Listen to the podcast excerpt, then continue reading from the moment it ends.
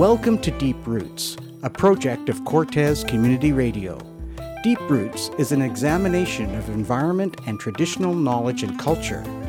In this edition, producer Morgan Tams reveals a unique solution to our compulsive obsession with acquiring more and more stuff.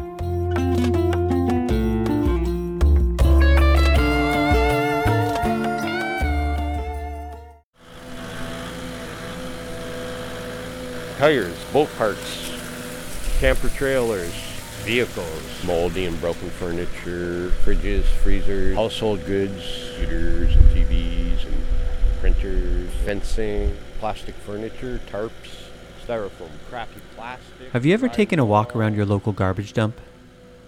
Ever waded through the debris and household waste to try to make some sense of it all?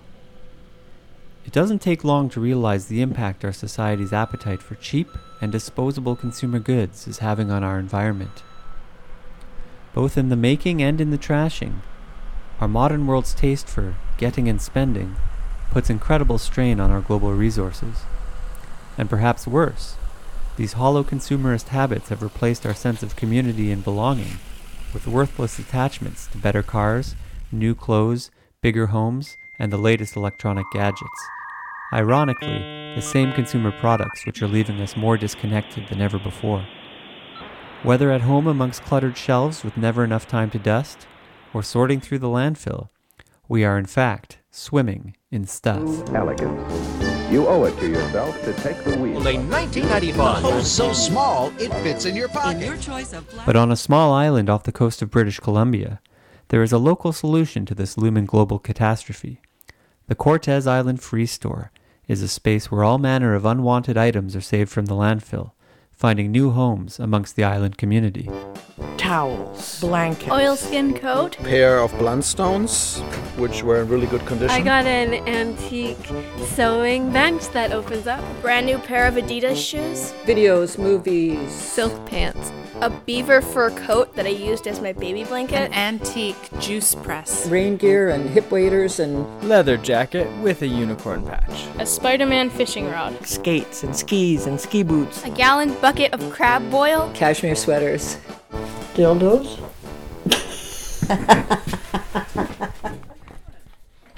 The residents of Cortez are keen to share in the good vibes, donating their unwanted but still usable items to the free store instead of just throwing them out. At this island institution, community volunteers help sort items and maintain a space where shopping and socializing benefit both the environment and the community. Speaking with island residents, it doesn't take long to see what makes the free store such a special place. It's a resource for the community because it's the Gap, it's Marshall Fields, it's the diaper store, it's the shoe store, it's the toy store, it's the library, it's all of those things, and it's free. And um, it didn't take long for it to become have a life of its own. In operation since 1993, the Cortez Island Free Store works to help minimize the environmental impact of the small island community and has become the most popular store on the island, despite the fact that no currency actually changes hands. But how did this space come about? What led to its development? And what can the rest of the world possibly learn from this unique model? To begin, let's take a quick look at the history of waste in this region.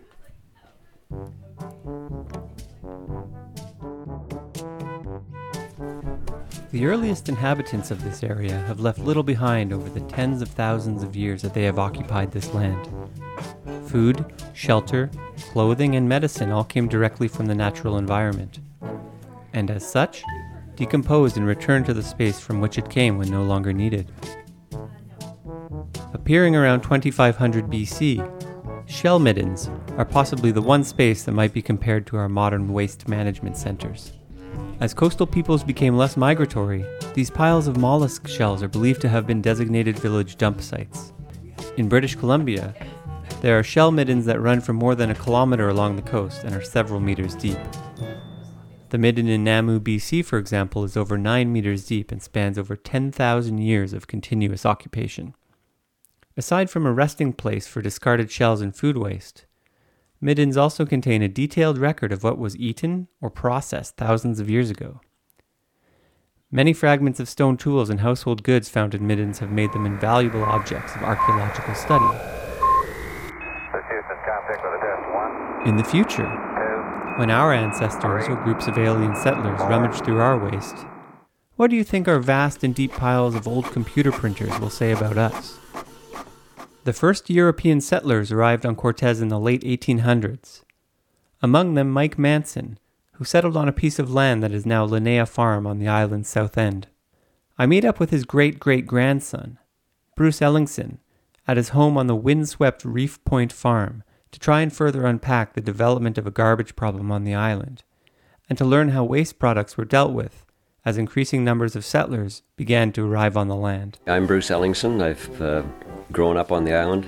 I was six years old when the family moved down here from Phillips Arm. I think when we moved to Von Donop Inlet, there was something like 325 people living on the island at that time, 1946.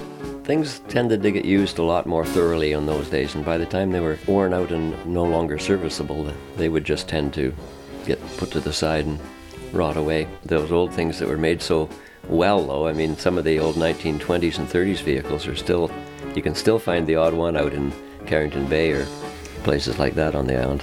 There was just so much less of it that it, it just sort of didn't seem to be a problem. What did garbage and recycling look like at that time? The logging camp, there was a dump back behind the one of the piles of gravel that were all the, the waste, whatever there might be, which would be mainly glass and or tin cans, would be dumped into. Other people living inland would, would just dump it in either an excavation if they were a little more tidy about it, or just dump it in the bush behind a big log or something like that. Some people, like Ken Hansen, used to burn his tin cans, he said, and, and put them underneath the fruit trees for mineral nutrients for the fruit trees. That was his claim, anyway. I guess glass and cans were pretty standard in the early days, and low impact on the environment. But what about other materials? Just going back to my childhood when the, the store down at Manson's Landing, things were brought in in bulk. You bought whatever amount you wanted it a pound or a half a pound or whatever it was, you know, or a dozen or whatever it was you were buying. That went into a brown paper bag and you took it home. And your, the bag would go into your wood stove or your garbage burner or something like that. Or if you tossed it out, it would just break down in the next rainfall and disappear. And if you bought some meat at the store there, the guy in the store would usually cut it up for you off a side of beef that was in the cool room at the back and wrap it up in brown paper and you'd take it home. And there was no plastic or styrofoam or sticky plastic labels or anything of that nature. When plastics came on the scene, then then you get into a situation where you're starting to get more and more containers and more and more and more single-use materials that things come in.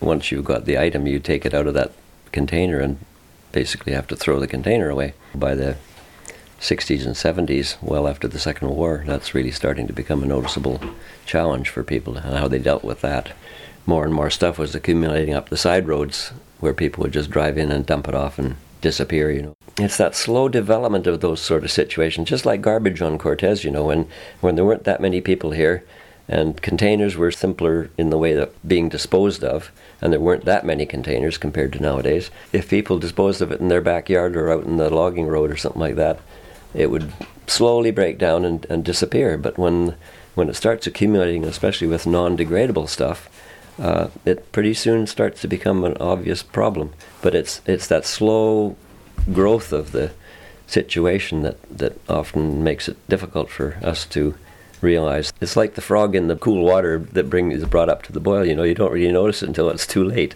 Can you explain that analogy a bit more? Well, I just understand from what I've read. I've never seen it. I've never tried it myself or seen anybody try it. I understand that if you put a frog into a, a, pot of cool water and just slowly bring it up to the boil, the frog will gradually acclimatize himself to the increasing temperature in that water until finally he's cooked before he realizes it. Are we on track to being cooked as well? Are our consumer habits getting the better of us as we create increasingly high amounts of waste products? As I walk here through Carrington Lagoon, old cars and piles of tin cans can still be found, but feel somehow harmless now as the trees grow through them and deep green moss hides the rest from view. With the introduction of both the ferry in 1969 and power in 1970, more and more dreamers began to flock to Cortez, and of course, with them came an increase in waste products and the need to develop a more permanent solution of what to do with all their leftover junk. Spending some time on the island, I get the sense that there's a great consciousness here about not continually stripping the earth of its resources and putting them back in a hole. And yet, by the 1990s, the island dump was just that a hole in the ground, and the woods littered with decaying machinery and worse. I got told once, Dova, you can't save the whole world, but you can save a little small part of it. So I said, okay, I will stop trying to save the planet and I'll just try and save Cortez instead. Dova Wiltshire ran the first incarnation of the Cortez Island Recycling Center from 1991 to 2013. Now retired, she remains a vocal supporter of everything the Free Store stands for, and even still jumps in for the occasional volunteer shift. When I first moved to Cortez, there was no recycling at that point. They wanted to do it. At that point, what they had was there was a big, big hole in the ground. That's where everything went. And that's all that was there. So I was hired to get it going, start something, make a recycling center. So there was the one structure was just basically a roof with four posts and a platform. It was 16 feet by 32 feet.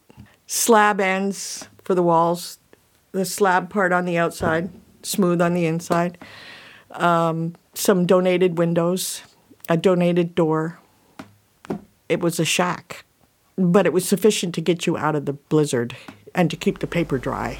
So that winter, somebody came. The first thing that came was a couch, and somebody came with a sofa. We're still throwing everything into the hole in the ground, by the way. We didn't have dumpsters yet. So this person came along with the sofa, and I said, This sofa is still really good, and I really feel bad about throwing it in the pile. I really don't want to do it, but I don't know what else to do with it.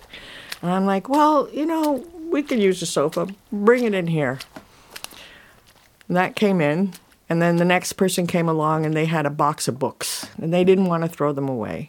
So I'm like, well, you know, bring them in here and I'll sort through them and see if maybe we'll read them. And so one of my helpers said, Well, I'll build a shelf and we can put those books on a shelf. And then the next thing I got was a box of records, and then we had to build another shelf. And and then we got clothes, and then we had a place to put hang up the clothes. So we hang up the clothes, and then the next thing you know, people are coming in and saying, "What have you got?" And the free store was born. As soon as somebody brought that first box of books in, and we built a shelf and stuck them up, somebody else brought another box of books, and somebody took a book home. Said, "Why don't you get the book free store?" It wasn't even the free store then; it was the dump. It was still the dump. I can't remember when we decided to start calling it the Free Store, but not too long afterward.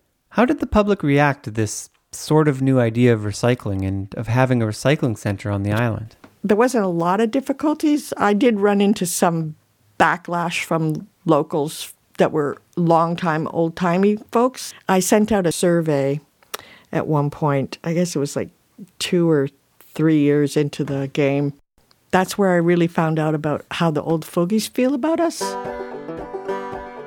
I've been chucking my car out back since odd six, and I ain't gonna stop now. I always done burn my tin cans, and you can't stop me from doing it. All you environmentalists showing up here telling me I can't throw my batteries in the woods no more. I got garbage, I just chuck it in the woods. Always been that way. So I thought, okay, you've been doing that for how many bazillion years here on Cortez? Let's clean up the woods. So I organized the cleanup. We took 300 vehicles, four barge loads of stuff out of the woods. We only left things that had trees growing through them. Everything else went. And then we built an extension a few years later. We had to build an extension. And then the next thing you know, we got the recycling going really well and we built the recycling bays. Oh, that was so much fun. And I put the word out. And next thing you know, materials start arriving. And uh, here you need some beams, or how about two by sixes? Can you use them? Next thing you know, we've got recycling bays. So you know, glass, tin, plastic, paper. Plus, we have the other half, which is the shed where the free store was living. And in between those, we built a hazardous waste shed because we were getting used oil and mixed gas and paints and dubious looking chemicals that nobody was really quite sure what they were, but they needed to be somewhere and they weren't going in the ground. That was for sure. And so then there was the free store was exclusively for the free store. There was no more storage and it had grown immensely like this amount of volume of stuff coming in and more shelving and more shelving and cubby holes and racks for clothes. But the free store was getting to be so overcrowded so we put an 8 by 16 foot extension on it. And again put the word out materials came flooding in volunteers came flooding in we did it in a weekend. Started it on Saturday morning, and by Sunday afternoon, it was ready to start hanging clothes up again. This time, though, we emptied the store. The whole space got completely emptied. All the old shelving came down. Everything got it got stripped right back down to the wood, and it got drywalled, insulation, baseboard heaters. Whoa, whoa, whoa. so fancy. It's practically a real store. It was so exciting. I just loved it. It was great. And the community, it was their store. It wasn't my store, it belonged to all of us.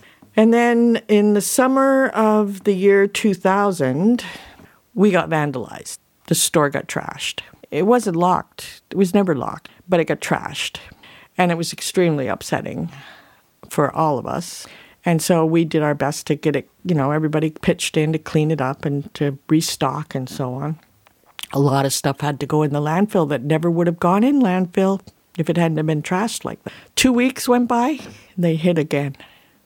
This time they broke every single window. If it could break, they broke it. That was devastating. Everybody was, people were crying. I was crying. And it took us quite a while to clean it up. We cleaned it up, and we boarded up the windows and um, put tape around the plastic on the door so we could still use the door. And two weeks later, it happened again. So it happened the last week in June, the first week in July, and the third week in July. The third week in July, when they came in, not only did they just destroy everything in sight, I mean, they ripped everything. It was like they go along to a shelf and just go like this, and everything that was on the shelf is now on the floor. They stomped all over everything. They did their bathroom on stuff. Not only were we cleaning up the garbage, but we were also cleaning up human waste. This was beyond devastating. We just stood around holding each other crying. It was just like, why do they hate us so much? Like, it felt so personal. It was like a serious personal attack. And I said, you know what? That's it. We're closing. No more free store. Shut. Done. Over.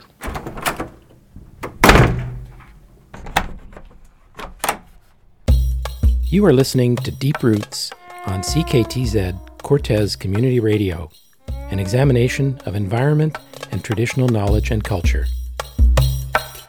It is incredible to see the transition from an empty lot with a big hole in the ground to the efficient space it has become today. Once again, the community rallied behind Dova and without permits or permission, but armed with a deep understanding of the value of what they were doing, they once again picked up the pieces and rebuilt, this time with locking doors.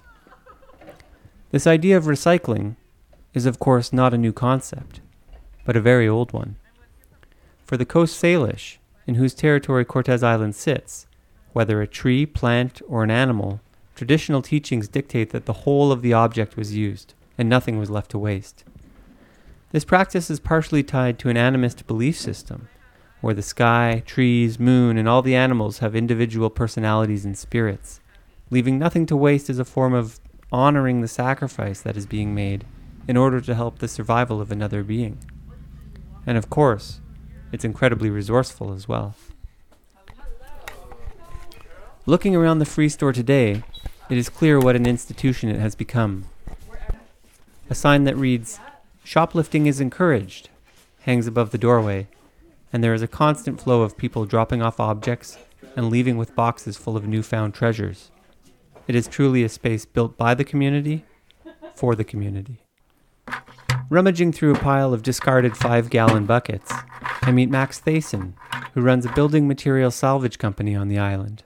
When the connections between all the stuff and all the other somewhat related problems in the world or ways that we're messing everything up is disconnection from where things come from and how they're made and who gets screwed along the way. It's like when you go to a store, none of that stuff is there. And it's so easy when you're a product of this culture to just get it without thinking about it, which is part of the the way that I think about trying to be responsible for your own things. It's like you can actually be aware of your impacts if it's all coming from the place that you live or from your own efforts or from the world around you. But yeah, as soon as stuff comes from far away, it's like the story gets messy and it's almost all terrible. I mean, to greater and lesser degrees, but all that stuff is gross legacy, even the littlest things. Over the past 10 years, Max has crafted a minimalist lifestyle for himself based on low environmental impact and self sustainability. It's a lot about uh, personal responsibility for as many aspects of staying alive as possible and uh, all the fun exploration and learning that goes along with that. The ease of my life or the convenience or the comfort has a lot to do with how much excess there is in this part of the world. Building materials are free, clothes are free. I used to do a bunch of dumpster diving in the city and food was free as long as you're willing to accept what's available, which is quite astounding. In what ways are you trying to live a lower impact lifestyle? Well, I guess the big one is the house that I live in with my partner is made mostly of recycled or like found free objects. Other houses that were getting torn down, I helped take them apart and reuse stuff and found some stuff at the free store. We paid for one used window. So that's kind of like buying, but it's still recycled.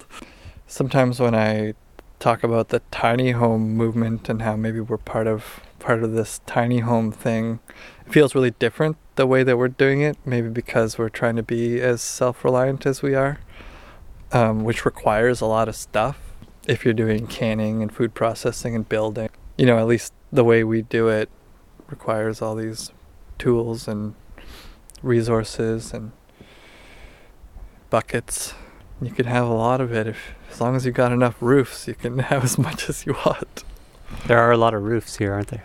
Yeah, so we have maybe uh, 200 square foot indoor living space and maybe like 800 square foot of roofed outdoor storage and workspace. Bunch of that is for for the firewood, for the wood stove, and some of that's for a little workshop, and some of that's to store bottles and jars and buckets and lumber and uh, bikes and motorcycles. Yeah, but it's definitely more roof outside than inside. I have a pretty extensive junk pile, and a lot of the stuff in it I probably won't use. Some of that stuff I feel like I'm kind of keeping just because it's wrong for it to be thrown out and that somebody will use it someday. There's kind of a justice element to it, like like the world made a sacrifice for this material to exist. Just throw it out because we don't feel like looking at it anymore. Feels quite wrong. Somebody could have died for that piece of metal that can replace a piece of metal that somebody will die for in the future. So I think junk piles and storing things and is is a way of honoring the sacrifices. Chatting with Max outside his home, I realized that despite astounding efforts to live a minimalist lifestyle on Cortez Island, it turns out he still requires a considerable amount of stuff to keep both him and his partner afloat. And I wonder if there's a bit of an irony in that situation. Sometimes I like to point out to myself or remind myself or point out to other people that the way that I'm trying to live simply or with less, it doesn't mean that I'm not consumerist there's still a lot of consumerist drive and excitement about getting new things and finding treasure or getting shopping. So the free store is a really exciting shopping experience. And I think that's fun for everybody. It's a big drive. It's uh, guilt free shopping. and cash free shopping. Hanging around with Max has led me to wonder if everyone on the island is as mindful of their consumption and recycling habits as the folks I've met so far. The community as a whole seems committed to the environment and incredibly supportive of recycling in its various forms, as one would expect from residents on the west coast of British Columbia. I tracked down the current supervisor of the dump, Brian Feifel, as he shovels some fresh gravel at the foot of one of the new yellow waste disposal bins. A lot of people think everyone on this island recycles. That is not a fact at all. We only have 40% of the island really are into recycling, and the other 60 hit or miss if they're in the mood. So a good effort could be put out the public to um, be more aware. But it's Canadian, it's a world problem. It's not Cortez Island. So some of them still throw it in the bush. We're getting fewer and fewer of those types that most people now they look around here and they want to participate in this. They see their money being spent wisely and they see the effort the regional district's putting in here, the, my staff is put in here, and we get tons of compliments that just keep up the good work. And none of us have egos, so it's not like, look what we did, right? We're just, we hear that and grit, we're on the right, we're doing the right thing here. Brian takes me inside the recycling center itself, where the bottles and the cans that come through the dump get sorted. Despite its utilitarian stature, inside it is a bright and animated space, full of strange items saved from the landfill. A collection of sombreros hangs from a roof beam, and rubber Halloween werewolf masks occupy another space. But it is the ragtag collection of paintings on the far wall that really catch my eye. This was in the trash or to be put in trash, and then once I started, I didn't want to throw it out. I said, this stuff is way too good. And a lot of this stuff is from locals. Like these came out of local buildings, that was locally painted. All these were locally painted. This artwork is from people that are no longer with us or no longer live here. So we have their memories up here. And uh, then everyone got excited with it. They like it. So it made a boring building pretty li- pretty workable. This is the kids' wall over here where kids are dabbling in artwork. And then it just continues on. Brian's way of honoring local artists is truly touching. Not only because his idea of an art gallery in a garbage dump is an outstanding one, but also because nearly every one of those paintings was saved from the landfill. It is clear he is passionate about his work, and we continue chatting as we walk outside. See all these new rails? See, this is the government. They're making this into a real, no nonsense place, just like every. A man died in the Kamloops. He fell in a dumpster. That's where this all started, about three, four years ago. So now rails everywhere, safety first. And I'm a safety guy anyway, so. But the free store is a great concept. Yeah. Just in our particular case, how we've expanded, it's in the wrong location. Because in the summer, people want to hang around here for an hour, hour and a half, two hours, socializing, but we don't have the room. So we're starting to get a lot of accidents in here uh, because it's too crowded. People can't see. So it's uh, it's kind of a mutual respect thing. Free store is great, but people need to take into consideration it's also inside of a center. Hanging out at the free store on a busy Friday, I can see how it became such a social hub. While pretending to look at trashy romance novels, I instead eavesdrop on all kinds of great local gossip, and am amazed at the discussions that emerge over the strange array of items that get brought into the store. Bragging about a copy of the White Album I recently found, it only takes about five minutes to learn that the fellow I was telling the story to was the same fellow who dropped it off earlier that day, and he originally scored it from the free store too. The community here, despite an effort to minimize their planetary footprint, is in fact connected by their relationship with objects and the sharing of unwanted items. I meet up with Patricia LaRue, a free store volunteer, to ask her about working at the free store and her own relationship with stuff. So, how did you get involved at the free store? Well, I'm a rag picker. I always have been. I love uh, looking at other people's junk, and so I mean, initially, I just went to see what was going on there. You know, initially it was a bit self centered, getting stuff for myself and being in the community and making new friends and all of that was really great for me. But then I started to be more aware of all the stuff we were keeping out of the landfill.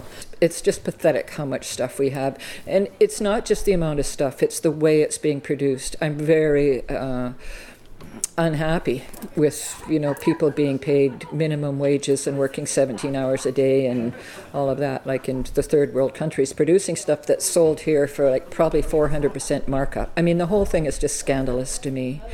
And on a grand scale i can't do anything about it. But on the free store i can do a little bit about it. And so that's part of my my value behind it as well is contributing to not needing to get more stuff because it's all right here and it's free why do you think it works so well in a community like Cortes? It's a big trip to go to Campbell River or Victoria or Vancouver to go shopping. And then when you do, the prices are just ridiculous and the clothes aren't that suitable to this area. So it's like a little microcosm, you know, that what's in there has come from people that live here, so it's stuff that people that live here want. And you know, everywhere else there's lots of thrift stores, but they're not cheap anymore. Especially after you're used to getting things from the free store. To go in Value Village and see like seventeen dollars for a shirt. Are you kidding? I would be on paper under the poverty line, but my quality of life, you can't buy that. It's wonderful. But you can have a really nice life without a lot of money, other than, you know, rent and food are expensive as they are everywhere. But as far, like, as far as needing to buy clothes um, or boots or coats or anything like that, it, it's just such a bonus. It's really helpful. What do you envision for the future of the free store? I'd be happy if it just stayed exactly like it is. I, I don't think expansion is a good idea. Um, because then there'll be more stuff and we'll need more volunteers.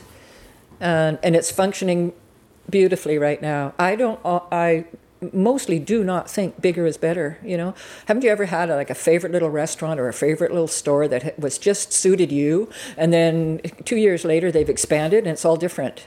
Like I hate that when that happens. And there's you know in the business world there's such a push for everything to be always growing. It's like it's working perfectly now. Leave it alone. The free store and the recycling center both fulfill a crucial need on the island, with residents and staff very happy with how this community built project has evolved.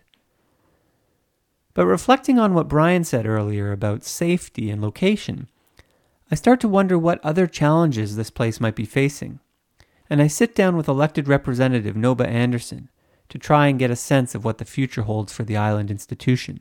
Yeah, my name is Noba Anderson, and the last eight years I've been the elected regional district representative to local government, the Strathcona Regional District. From your point of view, what kinds of challenges does the future hold for the Free Store? Well, to be honest, it was only a couple of years ago that people started asking me questions about how we would find funds to upgrade the Free Store, and I hadn't hadn't really paid attention to the, the legal status of the free store until then. At some point in the community, and whether that's two years out or 10 years out, I don't know, but is going to need to grapple with um, essentially how to legitimize it. How do you mean exactly? Well, in a day to day operational sense, I think it's doing quite well. I mean, they're always looking for volunteers, but it's, it's relatively well volunteer staffed, I think, at this point.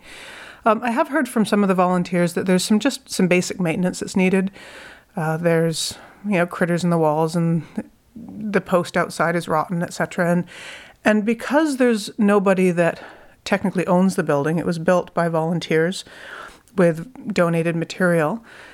There's nobody that there's no organization that takes responsibility for it, and there's no technical ownership of the building. And so it's in a real gray zone about who has the authority to even do the most modest upgrades. And so the regional district um, has said that they would you know, turn a blind eye to modest upgrades and, and basic repairs.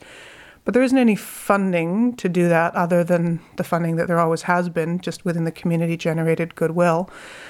Um, so that's just sort of the immediate hurdle in terms of maintaining the building that was built with good intention, but not necessarily a, a whole lot of professionality. There's also an interest slash need, depending on who you talk to, to expand the space, especially in the summer. It's packed in there. And there's literally not enough space to put the amount of things that get donated to the store. And so there's an interest in up to doubling the capacity. But if we were to build onto the space or move it somewhere else and, and make it bigger, then that's a level of upgrade that the regional district is going to have a hard time turning a blind eye to. And so I think we can continue to fly under the radar probably for a number of years here. But at some point, I expect that the powers that be are going to want a level of legitimacy and insurance and building code that it, it currently doesn't have. The unfortunate piece in that is that you legally can't add on to a building without bringing the existing building up to code. And I don't know that the existing building makes sense, really. So we'd probably be looking at starting fresh, which is a bit daunting. And what about something like insurance? Yeah, I haven't really dug into that a whole lot. My understanding is that the free store is insured as part of the the global property insurance, just for um, if somebody was to get hurt there and sue the regional district, the regional district is covered if that if people get hurt anywhere on the whole property, it extends to the free store. But there isn't any insurance, as far as I know, beyond that. You know, fire insurance for the actual building, or as you say, for the you know stuff within it. Um, it's not something I've dug into yet a bunch. I've heard through the grapevine that some other municipalities have shied away from getting involved in free stores for precisely for that reason, for not wanting to be liable for people taking things away and then not having them work or being hurt by them. Uh, and other communities say, you know, screw it, it's important, we're doing it anyway. The only other model that I'm aware of in the region that is re- is more solid and legitimized, I think, than the one that we have here is on Hornby, and it would certainly be worth looking into that. On Hornby, I think they had a similar kind of history of a free store that got built by volunteers, etc., and they decided to enter into a, a tax service to support the free store. So quite apart from the solid waste service, Hornby just itself has its own regional district tax service uh, that supports the the free store and perhaps to some degree the whole recycling center. Here on Cortes, the recycling center is run by a private contractor who lives here and is totally dedicated to it and loves it. But on Hornby, the actual maintenance of the whole recycle center is run by a community group there, by a nonprofit, uh, who then also takes responsibility for the running and maintenance of the free store and has funds through a tax base in the community to do that. So that's one way of, of legitimizing it. There are certainly other ways of finding funds through local donations and grants and, and other ways. It doesn't have to be through taxation at all. But I do expect that the community is going to be more interested in finding long term ways of legitimizing that service rather than through the regional district having a really heavy hand in, in the operating of it. Back here at the recycling center, it is abundantly clear that the community has no intention of letting it be shut down. I suppose only time will tell as to what happens in the next chapter of the space's colorful history.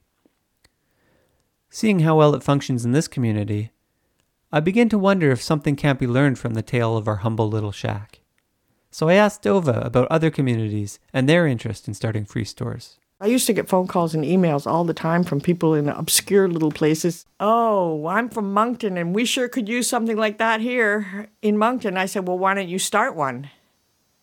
Um, how would I do that? And I went, Well, here's my email address. When you get home, you email me and I'll, and we'll talk. So now there's one in Moncton, Halifax, Charlottetown, Calgary, there's several. Whistler, uh, Pemberton, Ottawa. My niece started the one in Ottawa, uh, Toronto. So, um, pretty much every major city in Canada has free store now. Perhaps the winds are changing, and the little free store on Cortes Island, despite its rotting timbers, lack of space, and uncertain future, still manages to inspire people across the country to rethink their consumption habits and to dig in, organize the community, and make something happen. The traditions of respect for the land and its precious resources have not faded from our society altogether, and instead, new models for healthy, creative, and environmentally respectful lifestyles are beginning to emerge. Just imagine the possibilities.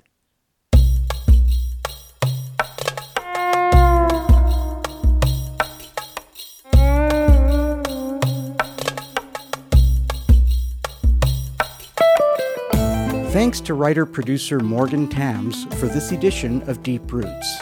Our recording engineer is Sean Cowell. Technical help from Rob Selmanovic. Deep Roots senior producer is Greg Osoba. Cortes Community Radio is grateful to the Community Radio Fund of Canada, the Victoria Foundation, other donors, and the Klahoose First Nation for their support. More information can be found at cortesradio.ca.